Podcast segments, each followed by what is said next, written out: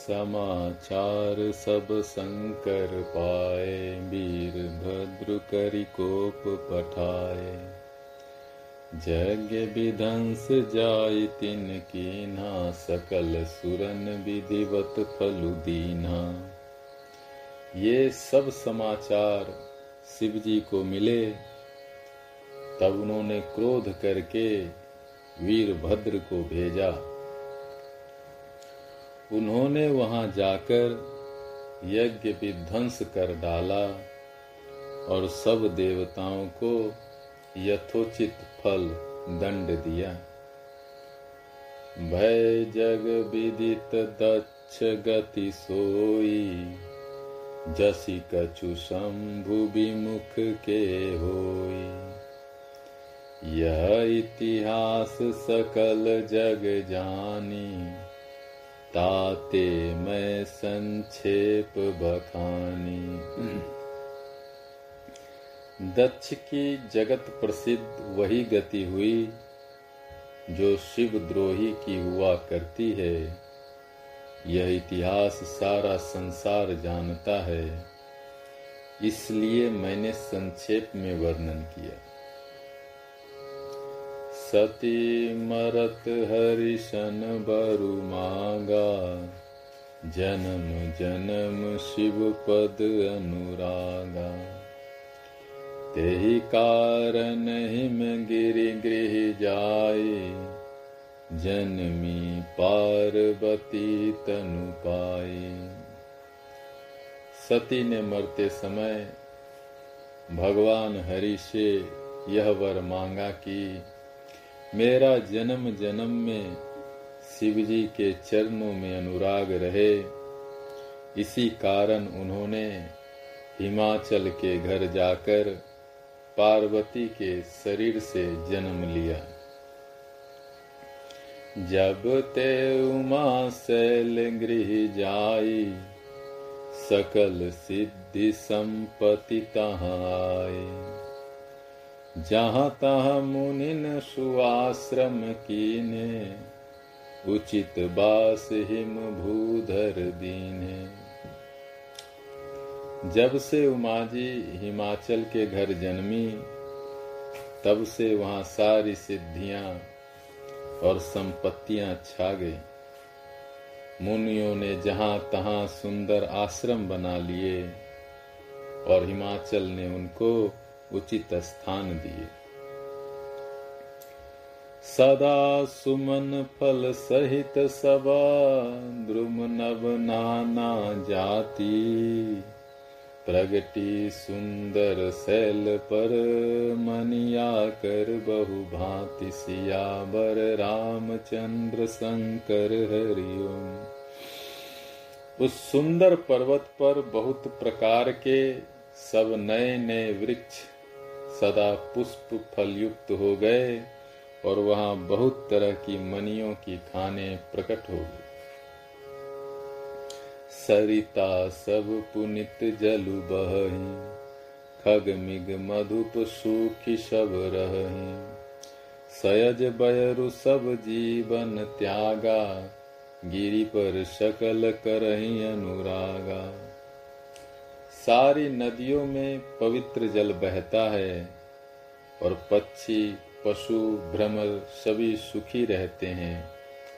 सब जीवों ने अपना स्वाभाविक वैर छोड़ दिया और पर्वत पर सभी परस्पर प्रेम करते हैं।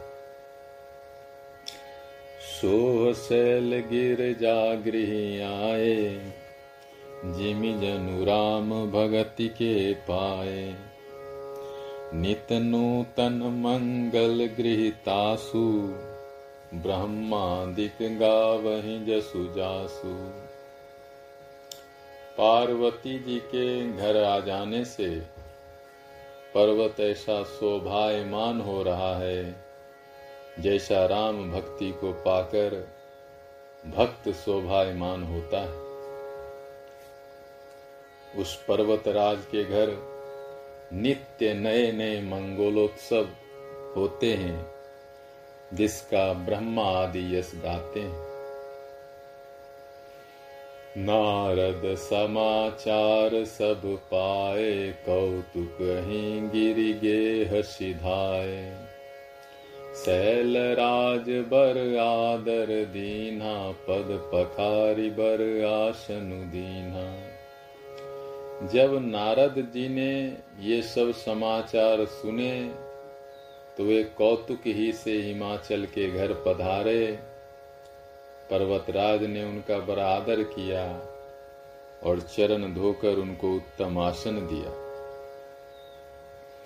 नारी सहित मुनि पद शिरुनावा, चरण सलिल सब भवन सिचावा। निज सौभाग्य बहुत गिरी बरना, सुता बोली मेली मुनि चरना। फिर अपनी स्त्री सहित मुनि के चरणों में सिर नवाया और उनके चरणोदक को सारे घर में छिड़काया। हिमाचल ने अपने सौभाग्य का बहुत बखान किया और पुत्री को बुलाकर मुनि के चरणों पर डाल दिया। त्रिकालज्ञ सर्वज्ञ तुम्हा, गति सर्वत्र तुम्हारी। कहु सुता के दोष गुना मुनिबर हृदय विचारी शियावर रामचंद्र शंकर हरिओम। और कहा है मुनिवर, आप त्रिकालज्ञ और सर्वज्ञ हैं। आपकी सर्वत्र पहुँच है। अतः आप हृदय में विचार कर, कन्या के दोष गुण कहिए। कह मुनि बिहसी गूढ़ मृदुबानी सुता तुम्हारी सकल गुण खानी। सुंदर सहज सुशील सयानी, नाम उमा अंबिका भवानी। नारद मुनि ने हंसकर रहस्य युक्त कोमल वाणी से कहा, तुम्हारी कन्या सब गुणों की खान है। यह स्वभाव से ही सुंदर, सुशील और समझदार है। उमा, अंबिका और भवानी इसके नाम है। सब लक्षण संपन्न कुमारी हो यही संतत पिय ही पियारी। सदा एचल, सदा अचल, एहि कर अहि बाता। एहि तेजसु पय ही पितु माता। कन्या सब सुलक्षणों से संपन्न है। यह अपने पति को सदा प्यारी होगी। इसका सुहाग सदा अचल रहेगा और इससे इसके माता पिता यश पावेंगे। हो ही पूज्य सकल जग माही, एही सेवत कछु दुर्लभ नाही। यही कर नाम सुमिर संसारा, त्रिय चढ़ी पतिव्रत धारा यह सारे जगत में पूज्य होगी। और इसकी सेवा करने से कुछ भी दुर्लभ न होगा। संसार में स्त्रियाँ इसका नाम स्मरण करके पतिवर्त रूपी तलवार की धार पर चढ़ जाएँगी। सैल सुलक्षण सुता तुम्हारी, सुनहु जे अब अब गुण दुई चारी। अगुण अमान मातु पितु हीना, उदासीन सब संशय छीना। हे पर्वतराज, तुम्हारी कन्या सुलक्षणी है। अब इसमें जो दो चार अवगुण हैं, उन्हें भी सुन लो। गुणहीन, मानहीन माता पिता विहीन, उदासीन, संशयहीन लापरवाह। योगी, जटाधारी, निष्काम हृदय, नंगा और अमंगल वेश वाला, ऐसा पति इसको मिलेगा, इसके हाथ में ऐसी ही रेखा पड़ी जोग जटिल काम मना, नगन मंगल बेश। अस स्वामी, यही कह मिली परिहस्त असिरेक सुनी मुनि गिरदास सुनी मुनि गिरा सत्य जिय जानी, दुख दंपत ही उमा हर्षानी। नारद हूँ यह भेदु न जाना, दशा एक समुझब बिल गाना नारद मुनि की वाणी सुनकर और उसको हृदय में सत्य जानकर पति पत्नी हिमवान और मैना को दुख हुआ और पार्वती जी प्रसन्न हुई। नारद जी ने भी इस रहस्य को नहीं जाना, क्योंकि सबकी बाहरी दशा एक सी होने पर भी भीतरी समझ भिन्न भिन्न थी। सकल सखी गिर जा जागिरी मैना, पुलक शरीर भरे जल नैना। होई न मृषा देव ऋषि भाषा उमा सुबचन हृदय धरी राखा। सारी सखियाँ, पार्वती पर्वतराज हिमवान और मैना सभी के शरीर पुलकित थे और सभी के नेत्रों में जल भरा था। देवर्षि के वचन असत्य नहीं हो सकते। यह विचार कर पार्वती ने उन वचनों को हृदय में धारण कर। लिया उपजय शिव पद कमल स्नेहू, मिलन कठिन माँ भाषण देहु। जान सुअवसर प्रीति दुराई, सखी उछंग बैठी पुनि जाए उन्हें शिवजी के चरण कमलों में स्नेह उत्पन्न हो आया। परंतु मन में यह संदेह हुआ कि उनका मिलना कठिन है। अवसर ठीक न जानकर उमा ने अपने प्रेम को छिपा लिया और फिर वे सखी की गोद में जाकर बैठ गई। झूठी न हो देव ऋषि बानी सोच ही दंपति सखी सयानी।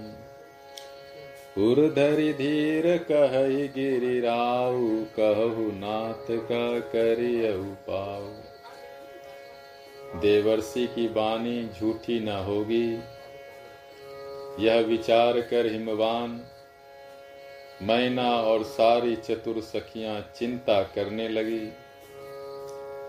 फिर हृदय में धीरज धरकर पर्वतराज ने कहा, हे नाथ, कहिए अब क्या उपाय किया जाए?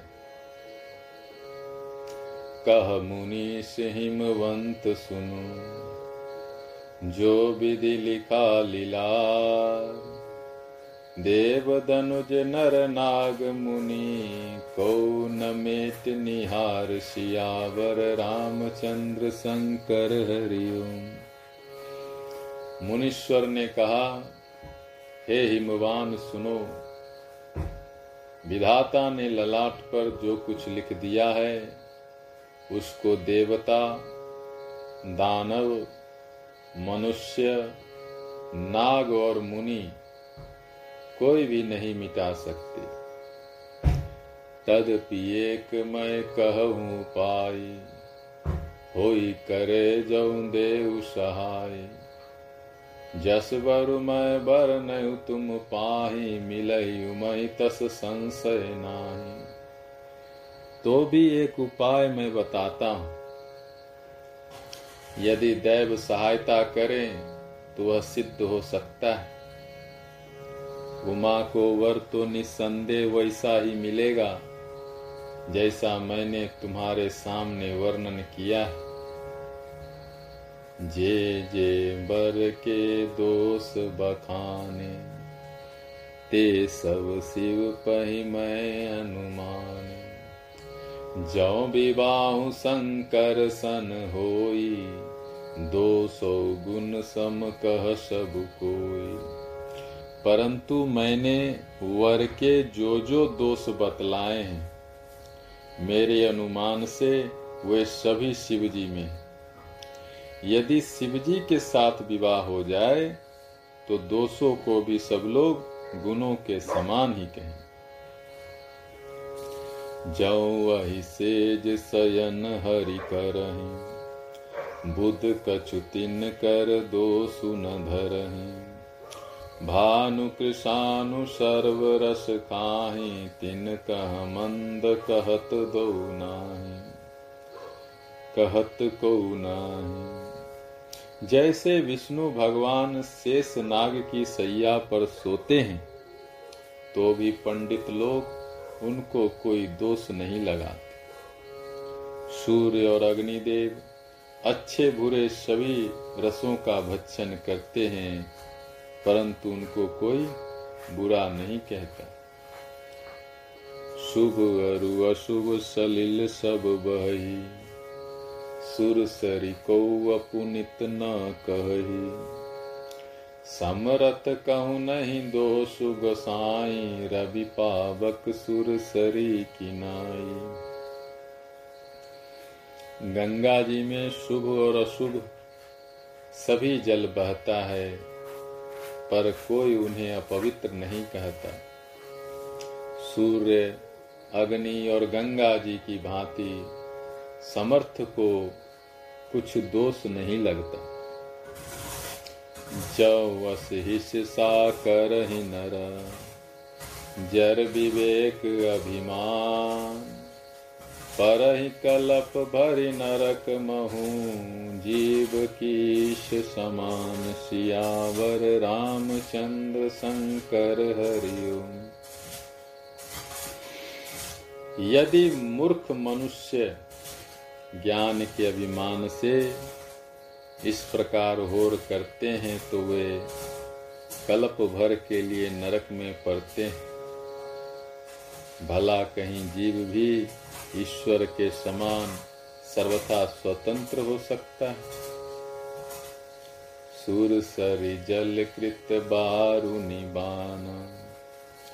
सुर सरि जल कृत बारु निजाना। कतहु न संत करही ते ही पान। सुर सर मिले सो पावन जैसे, ईस अनीश अंतरु तैसे।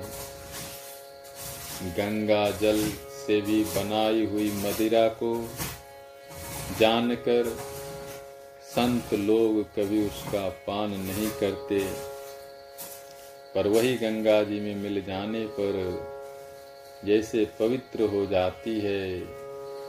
ईश्वर और जीव में वैसा ही भेद है। सहज समरथ भगवाना यही विवाह सब विधि कल्याण।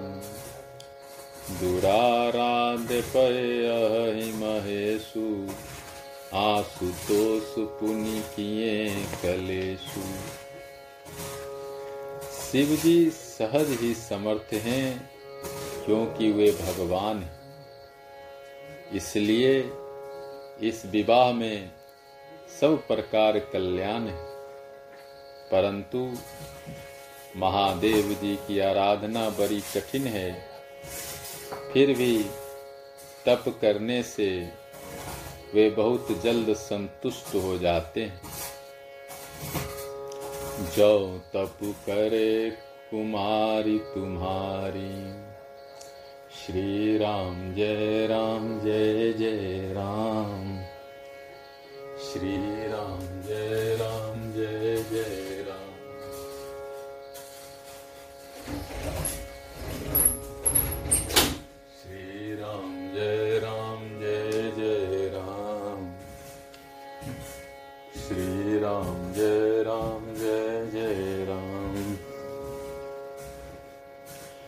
जो तप करे कुमारी तुम्हारी,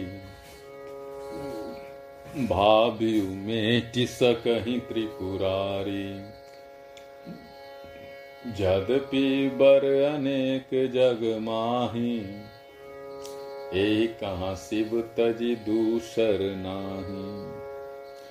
यदि तुम्हारी कन्या तप करे तो त्रिपुरारी महादेव जी होनहार को मिटा सकते हैं? यद्यपि संसार में वर अनेक हैं, पर इसके लिए शिव जी को छोड़कर दूसरा वर नहीं है। बरदायक प्रणतारति भंजन, कृपा सिंधु सेवक मनरंजन। इच्छित फल बिनु शिव अवराधे। लहिय न कोटि जोग जप साधे। शिव जी वर देने वाले, शरणागतों के दुखों का नाश करने वाले, कृपा के समुद्र और सेवकों के मन को प्रसन्न करने वाले। शिव जी की आराधना किए बिना करोड़ों योग और जप करने पर भी वांछित फल नहीं मिलता।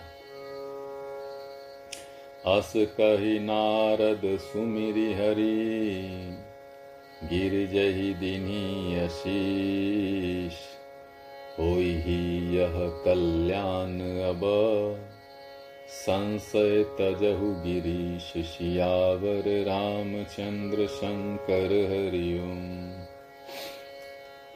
ऐसा कहकर भगवान का स्मरण करके नारद जी ने पार्वती को आशीर्वाद दिया और कहा कि, हे पर्वतराज, तुम संदेह का त्याग कर दो, अब यह कल्याण ही होगा। कहियस ब्रह्म भवन मुनि गयऊ, आगिल चरित सुनहु जस भयऊ। पतही एकांत पाई कह मैना, नाथ न मैं समुझे मुनि बैना। यो कहकर नारद मुनि ब्रह्मलोक को चले गए। अब आगे जो चरित्र हुआ, उसे सुनो। पति को एकांत में पाकर मैना ने कहा, हे नाथ, मैं मुनि के वचनों का अर्थ नहीं समझी। झौ घरु बरु कुलु हो अनुपा करिय विबाहु सुता अनुरूपा। न त कन्या बरु रहु कुआरी कंतु उमा मम प्राण पियारी। जो हमारी कन्या के अनुकूल घर, वर और उत्तम कुल हो तो विवाह कीजिए, नहीं तो लड़की चाहे कुमारी ही रहे। मैं अयोग्य वर के साथ उसका विवाह नहीं करना चाहती क्योंकि हे स्वामिन, पार्वती मुझको प्राणों के समान प्यारी है। जो न मिले बरु गिर जाहि जोगु गिरिजर सहज कह सब सोई बिचारी पति करहु विबाहु जही न बहोरी होई उर्दाहु यदि पार्वती के योग्य वर न मिला तो सब लोग कहेंगे कि पर्वत स्वभाव से ही जर मूर्ख होते हैं। हे स्वामी इस बात को विचार कर ही विवाह कीजिएगा। जिसमें फिर पाछे हृदय में संताप न हो। अस कही परिचरण धरि सीसा, बोले सहित स्नेह गिरीसा। बरु पावक प्रगटे शशि माही नारद बचनु अन्यथा नाही। इस प्रकार कहकर मैना पति के चरणों पर मस्तक रखकर गिर पड़ी तब हिममान ने प्रेम से कहा, चाहे चंद्रमा में अग्नि प्रकट हो जाए, पर नारद जी के वचन झूठे नहीं हो सकते। प्रिया सोचू, परिहरहु। सबू सुमिरहु श्री भगवान। पार्वती निर्मय जही, सोई कर ही कल्याण सियावर रामचंद्र शंकर हरिओम वाह हे प्रिय, सब सोच छोड़कर श्री भगवान का स्मरण करो, जिन्होंने पार्वती को रचा है, वही कल्याण करेंगे। अब जो तुम ही सुता पर ने हूँ तो वस जाय शिखावन देहु करे सो तपुजे ही मिल ही महेशु, आन उपाय न मिति ही कलेशु। अब यदि तुम्हें कन्या पर प्रेम है तो जाकर उसे यह शिक्षा दो कि वह ऐसा तप करे जिससे शिव जी मिल जाए। दूसरे उपाय से यह कलेश नहीं मिटेगा, यह दुख नहीं मिटेगा, यह चिंता नहीं जाएगी। नारद बचन सगर्भ सहे तू सुंदर सब गुण निधि वृष के तू अस विचार तुम तजहु असंका सब भांति शंकरु अकलंका नारद जी के वचन रहस्य से युक्त और सकारण है। और शिव जी समस्त सुंदर गुणों के भंडार हैं। यह विचार कर तुम मिथ्या संदेह को छोड़ दो। शिव जी सभी तरह से निष्कलंक है। सुनी पति बचन हरसी मन माही गई, तुरत उठ गिर जा पाही। उमही बिलो की नयन भरे बारी, सहित स्नेह गोद बैठारी पति के वचन सुन, मन में प्रसन्न होकर मैना उठकर तुरंत पार्वती के पास गई। पार्वती को देखकर उनकी आँखों में आँसू भर आए। उसे स्नेह के साथ गोद में बैठा लिया। बार ही बार लेती उरलाई गद गद कंठ न कछु कही जाए। जगत मातु सर्वज्ञ भवानी, मातु सुखद बोली मृदुवानी। फिर बार बार उसे हृदय से लगाने लगी। प्रेम से मैना का गला भर आया। कुछ कहा नहीं जाता। जगत जननी भवानी जी तो सर्वज्ञ ठहरी। माता के मन की दशा को जानकर वे माता को सुख देने वाली कोमल वाणी से बोली सुनहि माँ तुम्हें दीख अस, सपन सुनाव तो ही सुंदर गौर सुविप्र बर असुपदेश मोहि रामचंद्र शंकर हरिओ। माँ सुन, मैं तुझे सुनाती हूँ। मैंने ऐसा स्वप्न देखा है कि मुझे एक सुंदर गौर वर्ण श्रेष्ठ ब्राह्मण ने ऐसा उपदेश दिया। है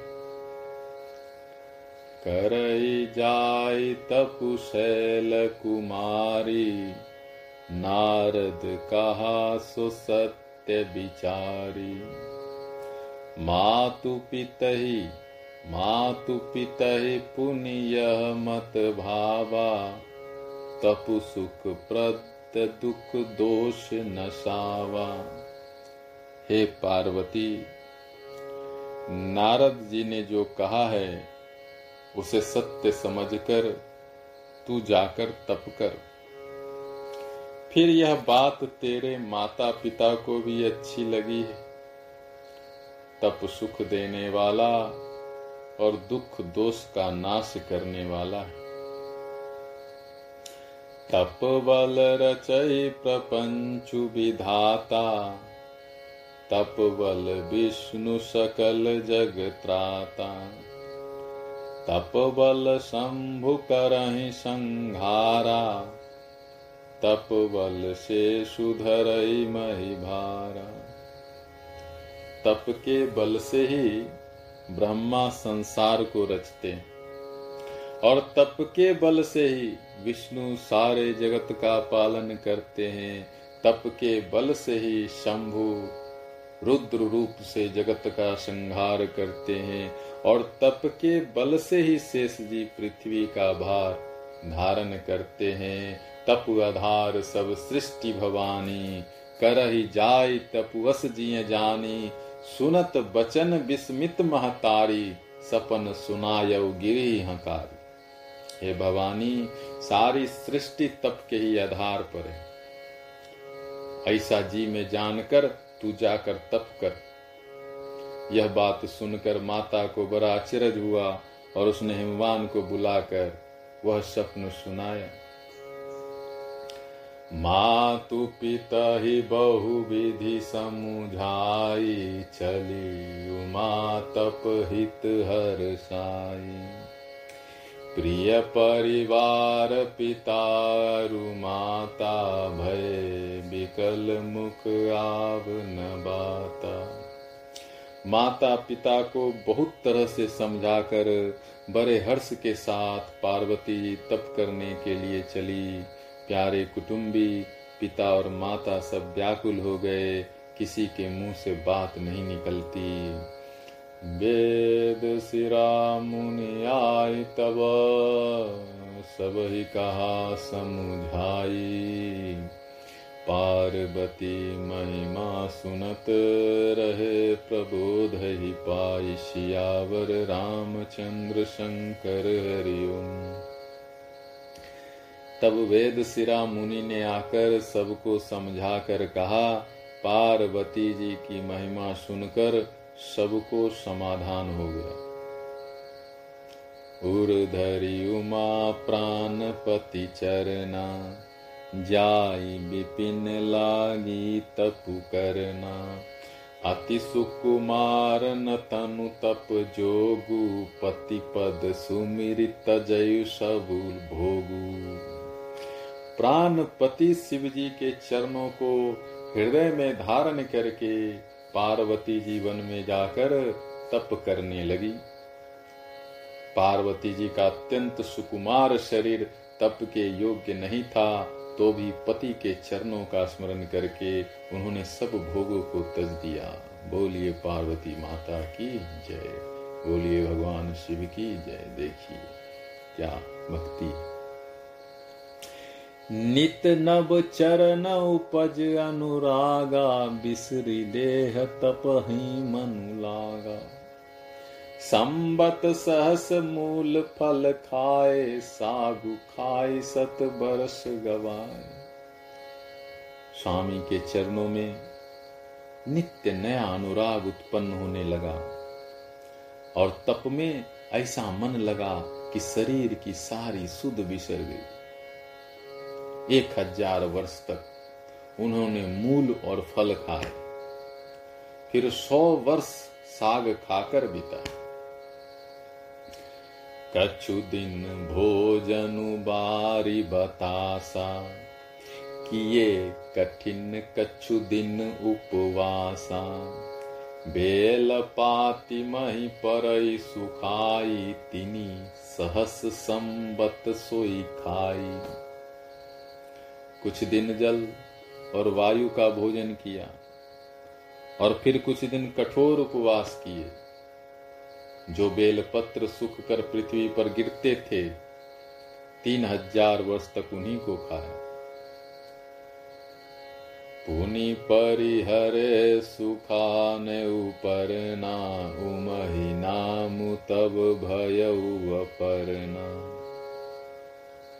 देखियु मही तप कीन शरीरा ब्रह्म गिरा भय गगन गवीरा फिर सूखे पत्ते भी छोड़ दिए।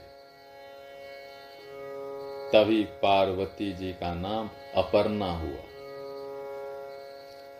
तप से उमा का शरीर छीन देखकर आकाश से गंभीर ब्रह्मवाणी हुई। भय मनोरथ सुफल तब सुनु गिरिराज कुमारी परिहरु दुसह कलेश सब मिले त्रिपुरारी सियावर रामचंद्र शंकर हरिओम। हे पर्वत राज की कुमारी, सुन, तेरा मनोरथ सफल हुआ। तू अब सब सारे असह्य कलेशों को त्याग दे। अब तुझे शिव जी मिलेंगे। अस तपु काहु न न भवानी, भय अनेक धीर मुनि ज्ञानी। अब उर धरहु ब्रह्म बरवानी, सत सदा संतत सुचि जान। हे भवानी, धीर, मुनि और ज्ञानी बहुत हुए हैं, पर ऐसा कठोर तप किसी ने नहीं किया। अब तू इस श्रेष्ठ ब्रह्मा की वाणी को सदा सत्य और निरंतर पवित्र जानकर अपने हृदय में धारण कर। आवे पिता बोलावन जब ही हट परि हरि घर जायहु तब ही। मिलहि तुम ही जब सप्त ऋषि सा, जानहु तब प्रमाण बागीसा जब तेरे पिता बुलाने को आवे, तब हट छोड़ कर घर चली जाना, और जब तुम्हें सप्त ऋषि मिले तब इस वाणी को ठीक समझना।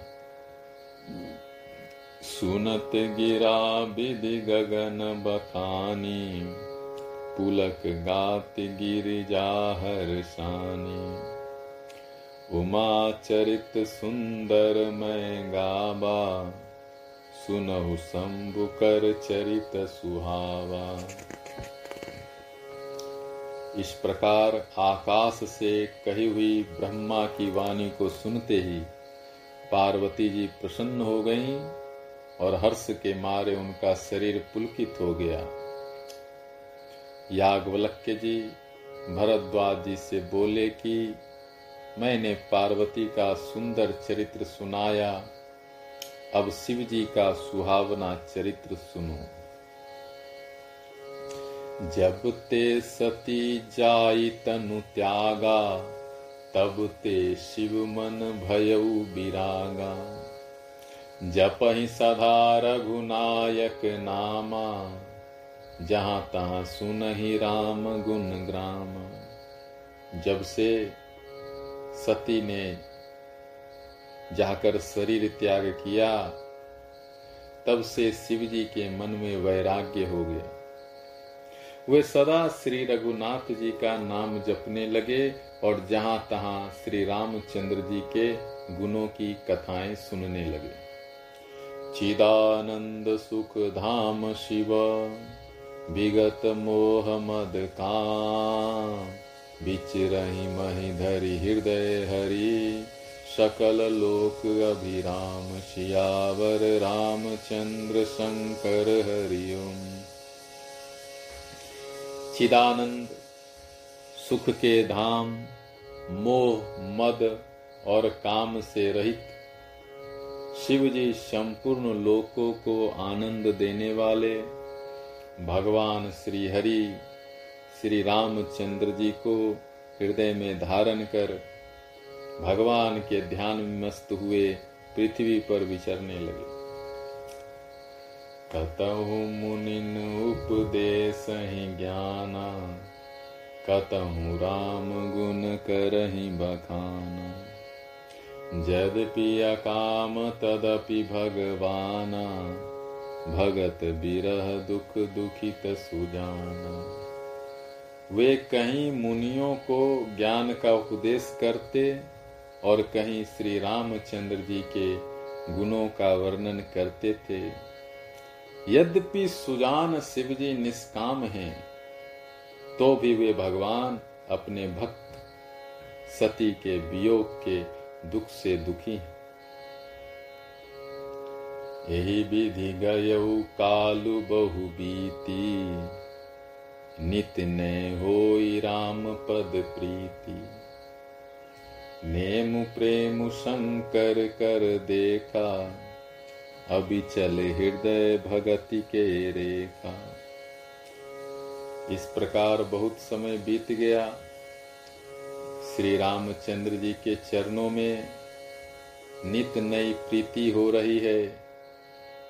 शिव जी के कठोर नियम, अनन्य प्रेम और उनके हृदय में भक्ति की अटल टेक को जब श्री रामचंद्र जी ने देखा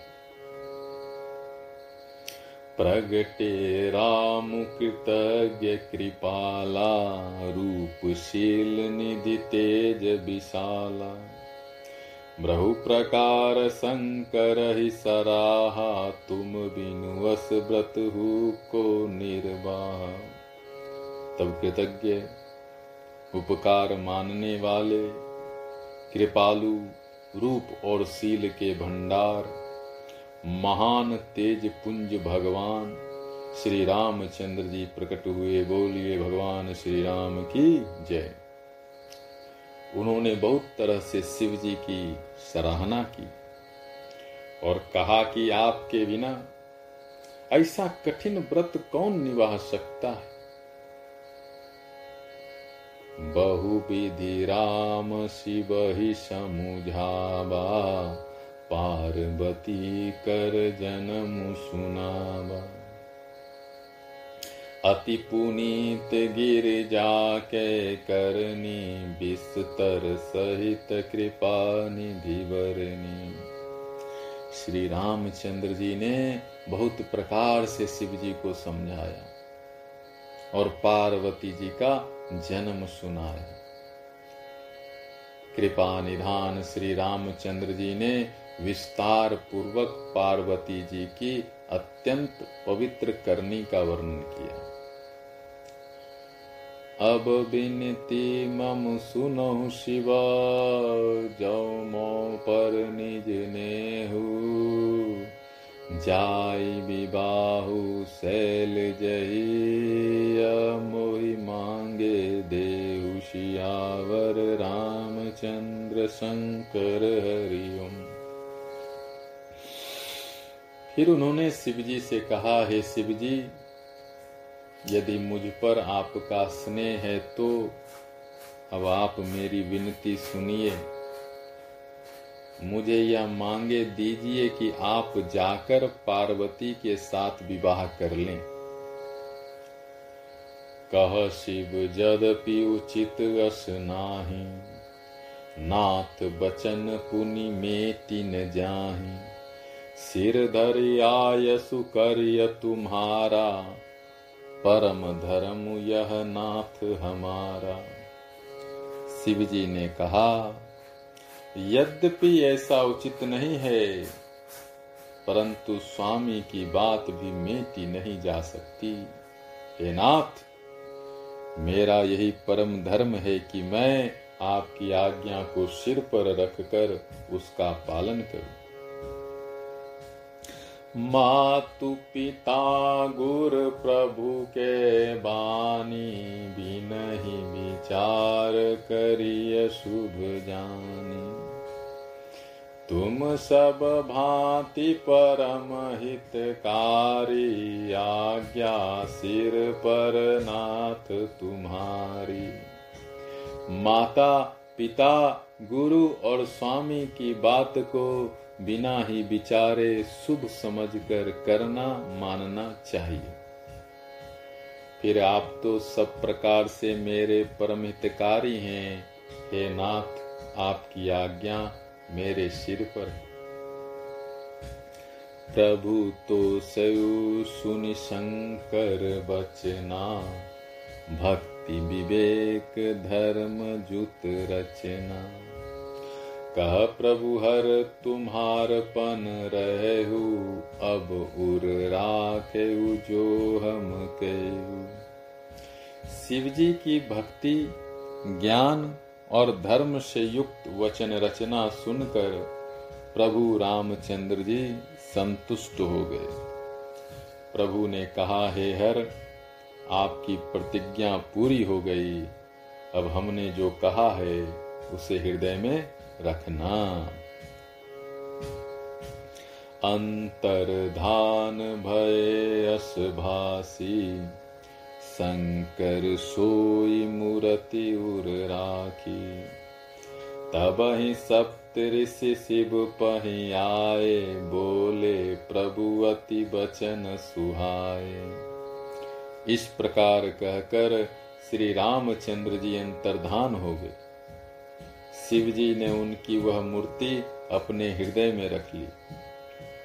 उसी समय सप्त ऋषि शिव जी के पास आए। प्रभु महादेव जी ने उनसे अत्यंत सुहावने वचन कहे। पार्वती पही जाय तुम्हा प्रेम परीक्षा लेहू। गिरी प्रेरी पठ बहु भवन दूरी करहु संदेहु सियाबर रामचंद्र शंकर हरिओम आप लोग पार्वती के पास जाकर उनके प्रेम की परीक्षा लीजिए और हिमाचल को कहकर उन्हें पार्वती को लिवा लाने के लिए भेजिए। पार्वती को घर भिजवाइए। और उनके संदेह को दूर कीजिए। ऋषिन गौरी देखी तह कैसी मूर्ति मंत तपस्या जैसी। बोले, मुनि सुनु शैल कुमारी, करहु कवन कारण तपुमारी ऋषियों ने वहाँ जाकर पार्वती को कैसी देखा? मानो मूर्तिमान तपस्या ही हो। मुनि बोले, हे शैल कुमारी सुनो, तुम किस लिए इतना कठोर तप कर रही हो? के अवराधहु का तुम चहु हम सन सत्य मरम किन कहु बचन, कहत बचन मनु, अति सकुचाई हसियहु सुनी। हमारी जरताई तुम किसकी आराधना करती हो और क्या चाहती हो? हमसे अपना सच्चा भेद क्यों नहीं कहती? पार्वती जी ने कहा, बात कहते मन बहुत सकुचाता है। आप लोग मेरी मूर्खता पर, मेरी मूर्खता सुनकर हंसेंगे। मनुहट परा न सुनई सिखावा, चहत बारी पर भीति उठावा। नारद कहा, सत्य सोई जाना, बिनु पंखन हम चही उड़ाना। मन ने हठ पकड़ लिया, वह उपदेश नहीं सुनता और जल पर दीवाल उठाना चाहता। है मतलब असंभव को संभव करना चाहता है। कुछ मन सुनता नहीं। नारद जी के जो वचन नारद जी ने कह दिया, उसे मैंने सत्य मान लिया, सत्य जान लिया और मैं बिना ही पंख के उड़ना चाहती हूँ। देखो मुनि अभिवेकु हमारा। चाहिए सदा शिव ही भर तारा। हे मुनियों, हे ऋषियों, आप मेरा ज्ञान तो देखिए हट तो देखिए कि मैं सदा शिव जी को ही पति बनाना चाहती हूँ, भगवान शिव की ही अर्धांगिनी बनना चाहती हूँ, भगवान शिव के ही चरणों की सेवा करना चाहती सुनत बचन गिरी संभव तब देह। नारद कर उपदेश सुनी, कहु बसु की सुगे। पार्वती जी की बात सुनते ही ऋषि लोग हंस पड़े और बोले, तुम्हारा शरीर पर्वत से ही तो उत्पन्न हुआ है। भला कहो तो नारद का उपदेश सुनकर आज तक किसका घर बसा है? दच्च सुतन उपदेशनि जाई तीन फिर भवनु न देखा आई चित्र के तुकर घर उन घाला, कनक कसिपु कर पुनि असहाला उन्होंने जाकर दक्ष के पुत्रों को उपदेश दिया था, जिससे उन्होंने फिर लौटकर घर का मुँह भी नहीं देखा। चित्र केतु के घर को नारद ने ही चौपट किया। फिर यही हाल हिरण्य कश्यपु का हुआ। नारद सीख जसु नहीं नर नारी, अब सी हो ही तजी भवनु भिखारी। मन कपटी तन सज्जन चीना, आपु शरीश सब ही चहकीना। जो स्त्री पुरुष नारद की सीख सुनते हैं, वे घर बार छोड़कर अवश्य ही भिखारी हो जाते हैं। उनका मन तो कपटी है, शरीर पर सज्जनों के चिन्ह हैं। वे सभी को अपने समान बनाना चाहते हैं। ते ही के बचन मानि विश्वासा, तुम चाहो पति सहज उदासा। निर्गुण नीलज कुबेश कपाली, अकुल अगेह दिगम, दिगंबर ब्याली। उनके वचनों पर विश्वास मानकर तुम ऐसा पति चाहती हो, जो स्वभाव से ही उदासीन, गुणहीन, निर्लज, बुरे वेश वाला, नर कपालों की माला पहनने वाला, कुलहीन, बिना घर बार का, नंगा और शरीर पर सांपों को लपेटे रखने वाला है। कहु कवन सुख अस बरु पाए, भल भूली हु ठग के बौराए। पंच कहे शिव सती विवाही पुण्य डेरी मरायणी ताही। ऐसे वर के मिलने से कहो तुम्हें क्या सुख होगा। तुम उस ठग नारद के बहकावे में आकर खूब भूली पहले पंचों के कहने से शिव ने सती से विवाह किया था, परंतु फिर उसे त्याग कर मरवा डाला। अब सुख सोवत सोचु नहीं। भीख मांगी भव खाही, सहज एकाकिन के बवन, कबहू की नारी खटाही, सियावर रामचंद्र शंकर हरिओम। अब शिव को कोई चिंता नहीं रही, भीख मांगकर खा लेते हैं और सुख से सोते हैं।